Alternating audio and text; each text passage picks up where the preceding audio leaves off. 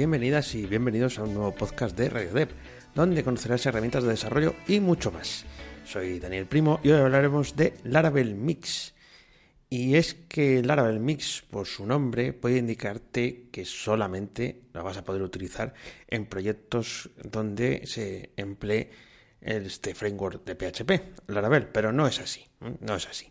Laravel Mix es un wrapper para Webpack, y bueno, aquí hay un montón de palabras juntas que quiero explicar mínimamente. Webpack es un sistema muy potente, ya sabéis, hace un montón de tareas sobre los proyectos de frontend eh, para hacer eh, bueno, concatenación de ficheros, eh, minificación, hot reloading, tiene su propio servidor de desarrollo.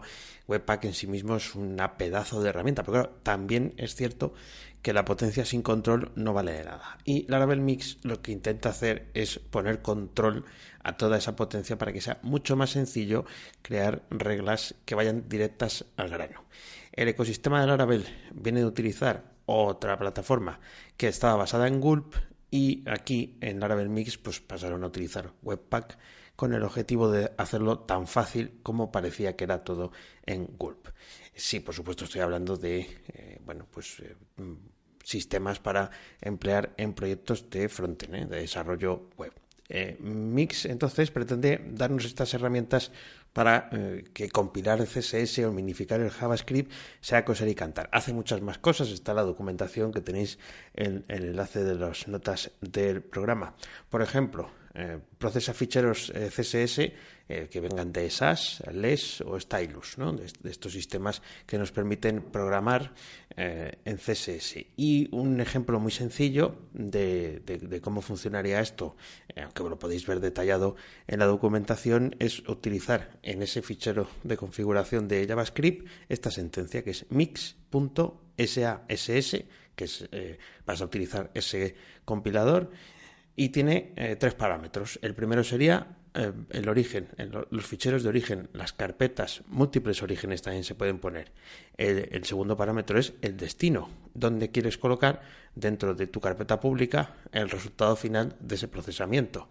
Y por último, el tercer parámetro son opciones que le puedes añadir al plugin. Para JavaScript estamos en lo mismo, tenemos la posibilidad de compilar para ECMAScript 2015, minificar el fichero resultante, concatenar el JavaScript, eh, todo lo que es habitual. Pero esto lo podemos hacer con, pues, pues, con cosas bastante sencillas. Un ejemplo que viene de la propia documentación es el siguiente. Eh, insisto, estamos en el fichero de configuración de JavaScript. Tenemos mix.js y ahí tenemos dos parámetros. El primero sería eh, el, fichero de origen, en este caso es el src barra app.js, o sea, tu fichero donde tú has escrito tus funciones de JavaScript, y el segundo parámetro es donde quieres colocar ese fichero, que sería dist barra app.js. Em, esto es simplemente una simplificación para el audio, para que entendáis el potencial. ¿no?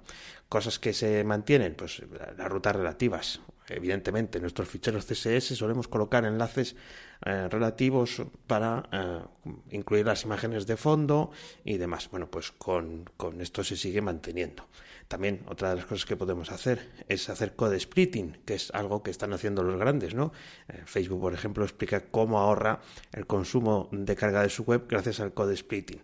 Aquí nos va dando algunas ayudas, pero bueno, lo que ellos nos vienen a decir es que la, aplicación, el código de la aplicación esté en app.js y que luego tengas todas las librerías importadas eh, grandes que puedes definir tú o que vengan a través de la carpeta node eh, modules, pues en el vendor.js. Además utiliza un manifest.js para ayudar a Webpack.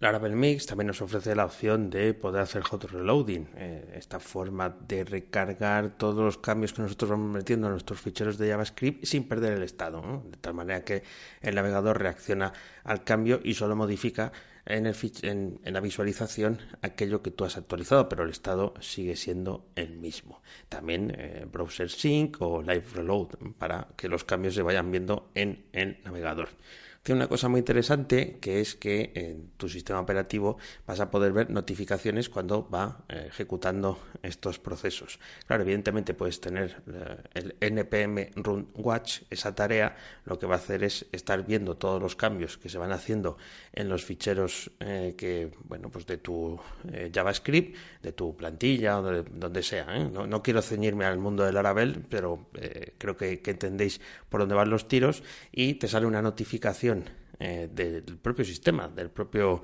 sistema operativo, donde vas a ver que el resultado es correcto, ¿no? Porque esa pantalla suele estar abierta en consola, vas ejecutando esa tarea y luego pues te te olvidas de que está ahí. Bueno, pues gracias a eso vas a saber que las cosas están funcionando bien. Así que, como os decía, bueno, pues este es un resumen rápido de todo lo que puede hacer, pero también quería reflejar aquí el hecho de que por ponerle un determinado nombre a un producto no quiere decir que haya que descartarlo si utilizas otra, otras tecnologías. Puede que estés buscando algo que te simplifique la vida con eh, Webpack. Bueno, pues quizás Laravel Mix sin utilizar Laravel, pues te pueda resultar interesante.